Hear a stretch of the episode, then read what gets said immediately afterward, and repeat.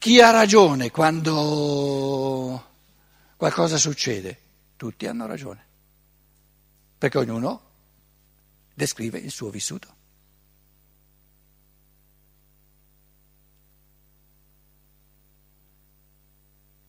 Tutti hanno ragione. Marito e moglie, uomo e donna, eh, si scannano vicenda, poi bisogna partire dal presupposto che se io mi metto nei panni di lei, eh, ha ragione lei, perché mi dice come, cosa vive lei, ed è giusto perché mi dice se mi metto nei panni di lui ha ragione lui, quindi è chiarissimo che hanno ragione tutti e due. Però è un conto adesso gestire una situazione difficile. Quando tutti e due hanno il convincimento, adesso abbiamo ragione tutti e due, adesso vediamo come, come gestiamo uh, questa situazione, però col convincimento in entrambi che abbiamo ragione tutti e due. C'è ben altra possibilità di trovare una soluzione comune che non quando tutti e due, ognuno pensa ho ragione soltanto io e l'altro un, un farabutto.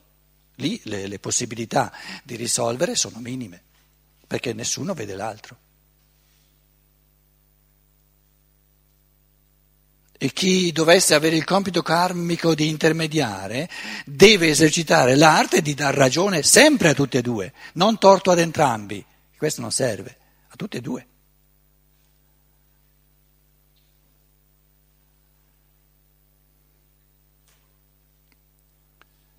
È possibile che l'uno abbia un po' più ragione dell'altro? No. 100% l'uno e 100% l'altro.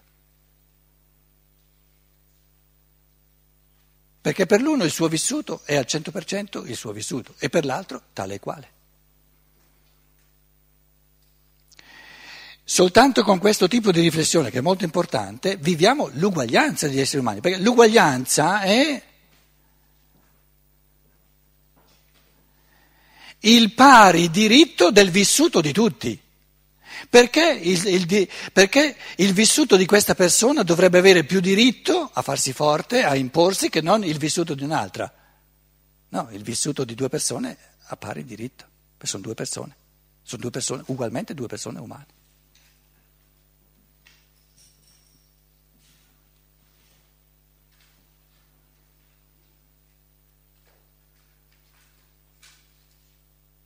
A quel punto lì eh, secondo me in molti casi salterebbe fuori che le due persone, se veramente immedesimarsi nel proprio punto di vista, non c'è bisogno che ci sforziamo, ce lo dà la natura. E il, vissuto, il mio vissuto ce l'ho, non ho bisogno di... Il compito è di immedesimarsi nell'altro, questo lo devo fare per libertà, no? e, di, e di immedesimarmi nel suo vissuto.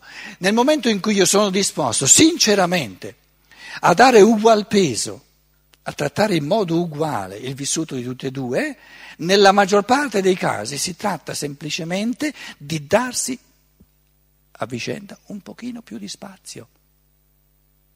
E poi tutto va bene. Era lo spazio che mancava. Lo spazio per il vissuto, cioè noi non abbiamo avuto la saggezza di darci abbastanza spazio, adesso stiamo entrando nella sfera del sentimento, eh, nella filosofia della libertà, questo è il connesso col sesto capitolo. Non abbiamo avuto la saggezza di, di seguire, di, di restare in contatto col vissuto mio, col vissuto tuo. Abbiamo creato spazi troppo stretti o non sufficiente spazio e adesso tu ti trovi, eh, diciamo, in una strettoia che ti ribelli perché non, non riesci a vivere ciò che senti dentro di te. Diamoci un pochino più di spazio a vicenda. E se è fatto con amore reciproco, la, il rapporto diventa più bello e più profondo di prima.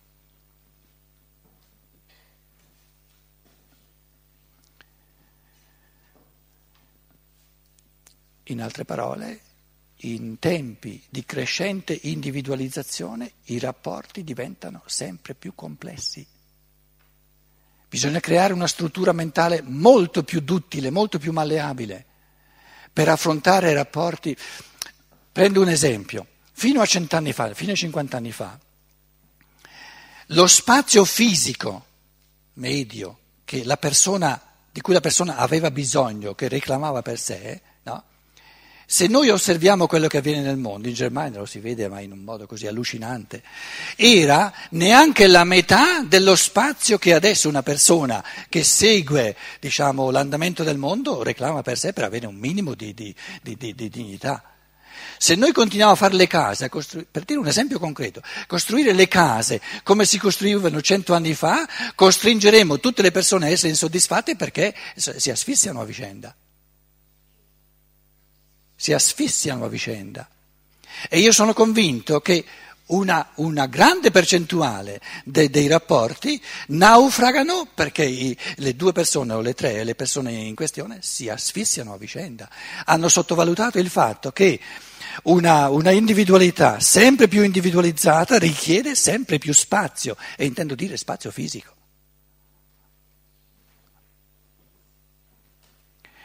Due persone moderne, uomo e donna se volete, no? Ehm, devono essere per forza marito e moglie, non porta nulla, che vivono insieme e che sottovalutano che ci saranno burraschette, per non dire bufere, no?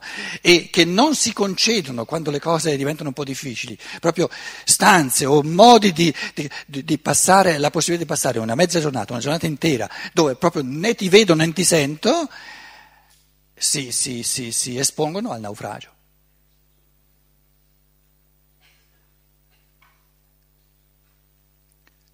Le, i rapporti che vanno tutti lisci per anni sono un dormitorio, sono un cimitero, sono noiosi.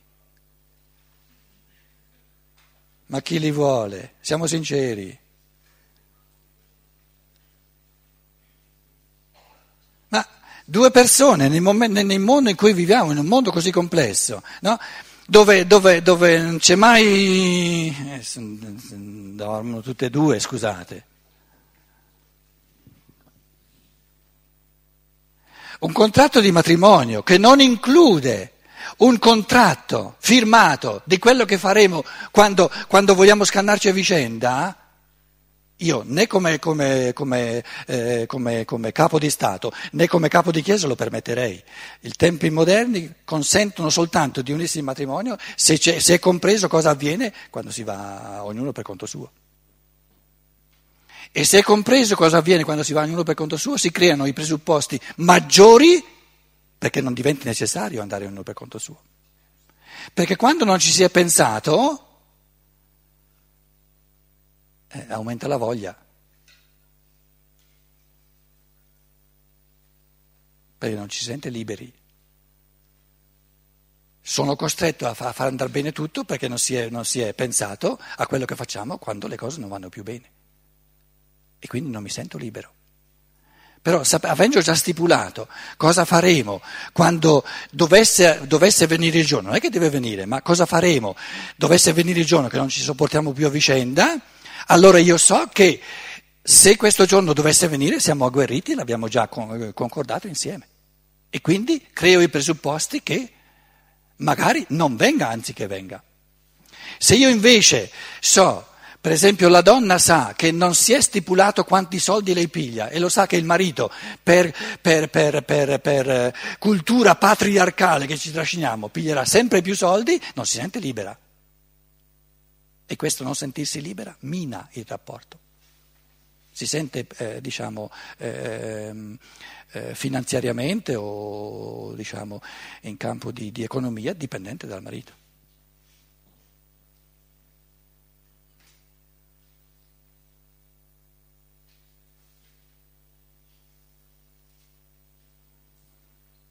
L'uomo, l'essere umano, resta volentieri nella casa dove è libero di andare. Dove non è libero di andare, vuol subito andare. Sono leggi di psicologia.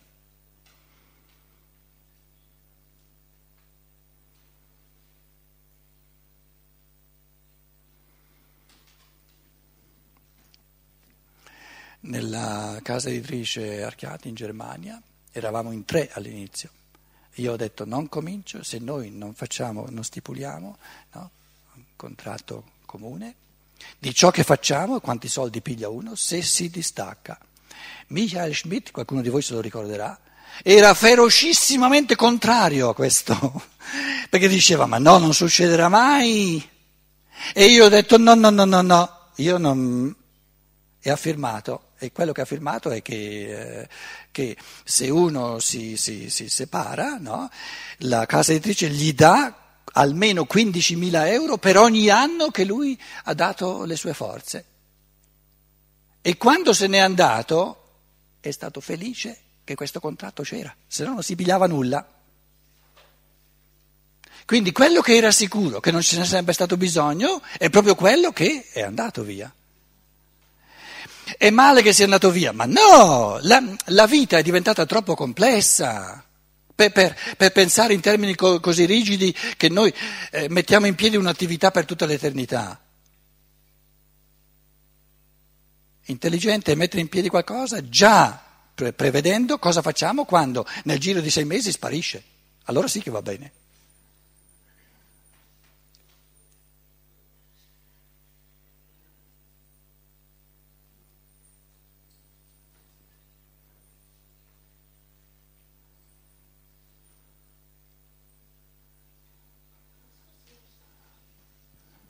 Poteri costituiti dicono subito, ma allora se facciamo così c'è il caos perché a loro, a loro interessa soltanto l'ordine del cimitero.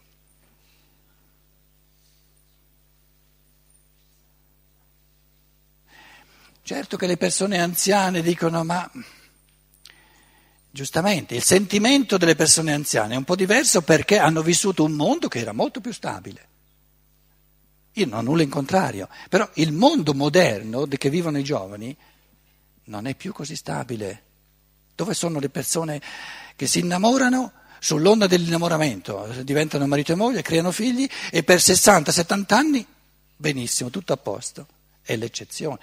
50, 100 anni fa era la regola, oggi è l'eccezione. Questo non è né bene né male, è un dato di fatto, è una percezione. E se noi non, non agguagliamo i nostri concetti, il nostro pensare alle percezioni, saremo persi, perché non andiamo con la realtà. E io vi ho detto, gestire con responsabilità, con forze di amore crescenti, con intelligenza, una, eh, rapporti molto più complessi è molto più bello, è molto più artistico che non gestire rapporti dove non c'è nulla da gestire perché tutto va bene eh, da sé, dove c'è soltanto il dormitorio.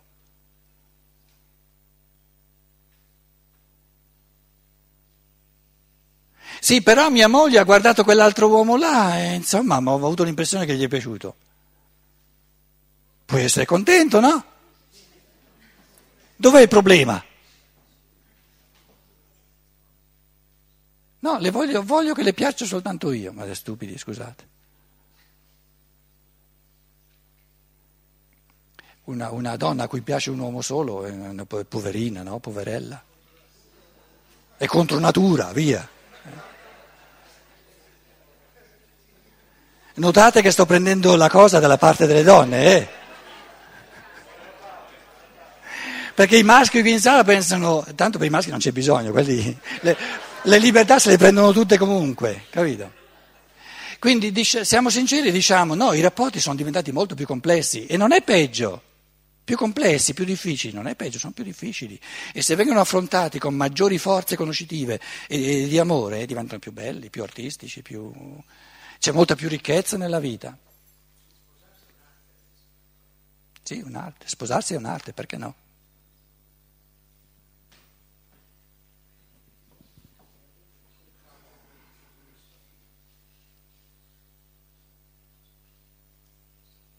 Ora ho sproloquiato io un'ora e mezza, adesso avete voi cinque minuti a disposizione.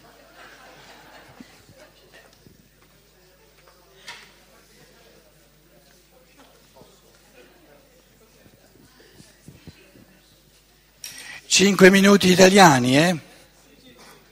In Germania mi chiedono quanto durano cinque minuti italiani, ve l'ho detto. Sapete cosa rispondo io quando mi chiedono quanto durano? Mm. Gli dico, eh, lo si sa soltanto dopo, quando sono finiti. non si può sapere prima. Parti. Senti, volevo soltanto eh, ritornare un momentino al discorso del questo leggere nell'eterico. Ne abbiamo già parlato anche la volta scorsa. Più vicino. Ne abbiamo già parlato anche la volta scorsa. Perché eh, va bene che abbiamo questa sorta di serbatoio o comunque questa dimensione del vitale, dove i dici, ci siamo detti, finiscono, si, si depositano, per dire così, le rappresentazioni. Il ricordare è raccogliere da questa dimensione e portarlo alla coscienza e quindi nella dimensione dell'astrale. Ma deve esistere diciamo, una sorta di quello che si può dire, so, la ricordabilità, cioè la possibilità di ricordare. Io l'ho dipende... chiamata la potenzialità. Eh, eh, mi chiedevo se dipende, deve dipendere da qualche cosa e allora questo qualche cosa, oltre al discorso che eh, appunto dicevi prima, che ci deve essere il concetto per formare poi la rappresentazione, perché sennò è più facile, diventa più difficile ricordarla, non c'è anche un concetto di attenzione o qualche cosa, perché io non è che mica ricordo tutto quanto, io non ricordo mica tutte le persone che sono qua in questa sala, eppure forse le ho percepite tutte. Ecco, questo forse allora, è la, l'elemento che mi consente la ricordabilità. Forse non è uno solo. Che aumenta o diminuisce la passibilità di venire ricordata di una, di una rappresentazione. Ora, tu hai parlato di, eh, di attenzione. Sì, non so se... Io ti ho fatto tutto un lungo discorso sull'interessamento, sull'interesse. Quelle percezioni, cambiate poi, trasformate in rappresentazioni, di fronte alle quali il mio io era presente con un massimo di interesse, sono massimamente passibili di ricordo. Perché? Perché mi interessano. Tutte le percezioni che sono passate quasi inosservate, soltanto percepite ma non ci ho pensato perché non mi interessavano, sono minimamente passibili di ricordo, di venire ricordate. E perciò dove l'io, l'interessamento dell'io dal primo al terzo anno non è per, niente presente, non ricordiamo nulla.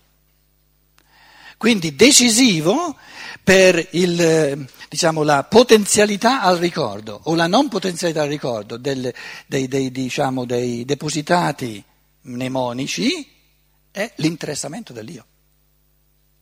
Quindi l'amore non un elemento conoscitivo, intellettuale, sentimento. Perciò adesso viene introdotto il discorso sul sentimento. Quindi la ricordabilità viene, o non ricordabilità viene decisa dal sentimento, eh, mi pare. È per questo che quando si studia una cosa che non interessa, poi si dimentica e ti saluta. Sì, e non la si studia proprio, perché nel concetto di studiare c'è l'interessamento, non la si studia proprio. In, in tedesco c'è un, un, bel verbo, oxen, eh, ingozzi in giù, ma no, capito? Va fuori, va fuori dall'altra parte e non resta nulla. Voglio avere, diciamo, un serbatoio di ricordi il più ricco possibile? Cosa, cosa devo fare? Interessarmi il più possibile a tutto. Mi interessa, mi interessa, mi interessa, mi interessa.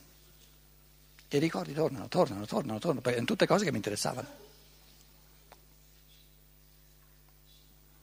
Qualcuno mi chiede, ma come fai tu a aver presente? Che poi non è vero, eh. io eh, diciamo, diciamo 90% di quello che ho letto di Stein l'ho dimenticato, eh. però il 10% che mi ricordo, eh, c- certa gente dice, ma come fai a ricordarti di tutte queste cose che hai letto? Perché mi interessavano. Le trovavo ma così interessanti, eh, insomma qualcosa è rimasto. Come si fa a ricordare qualcosa che mi ha annoiato? O una lettura che ho fatto per forza perché dovevo fare eh, un rapporto o qualcosa, no? ma mm, proprio mi ha annoiato, sono contento di dimenticarla. Ci sono cose che uno è contento di dimenticare perché non gli interessano e le dimentica. Ma come non ti ricordi? Ma quella cosa là è interessantissima.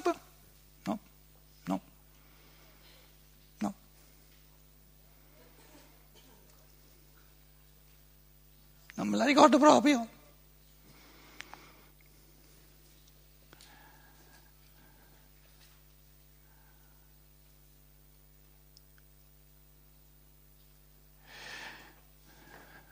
Una persona incontra un'altra persona, gli è simpaticissima, eh, non la dimenticherà. Eh, l'altra, una terza persona, la stessa persona, gli è indifferente. Due amici incontrano la stessa persona due amici A e B incontrano C. A si innamora di B, di C, e invece B... Eh, ma come? Ma non ti ricordi un anno fa quando l'abbiamo incontrata quella persona? Ma come non ti ricordi? Nel, frattempo sono diventati marito e moglie perché, perché capito? Eh, e lui, il terzo non si ricorda. Perché non si ricorda? Non interessava.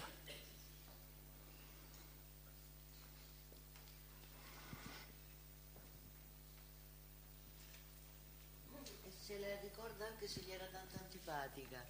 Perché L'antipatia è un enorme interessamento. Eh, eh, eh, eh, ti ricordi bene come?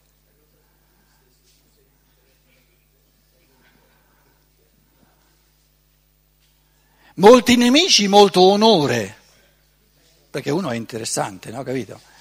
Ma se invece uno è, tutti mi, mi sono indifferenti, sono indifferenti nei miei confronti, allora è miserella la cosa.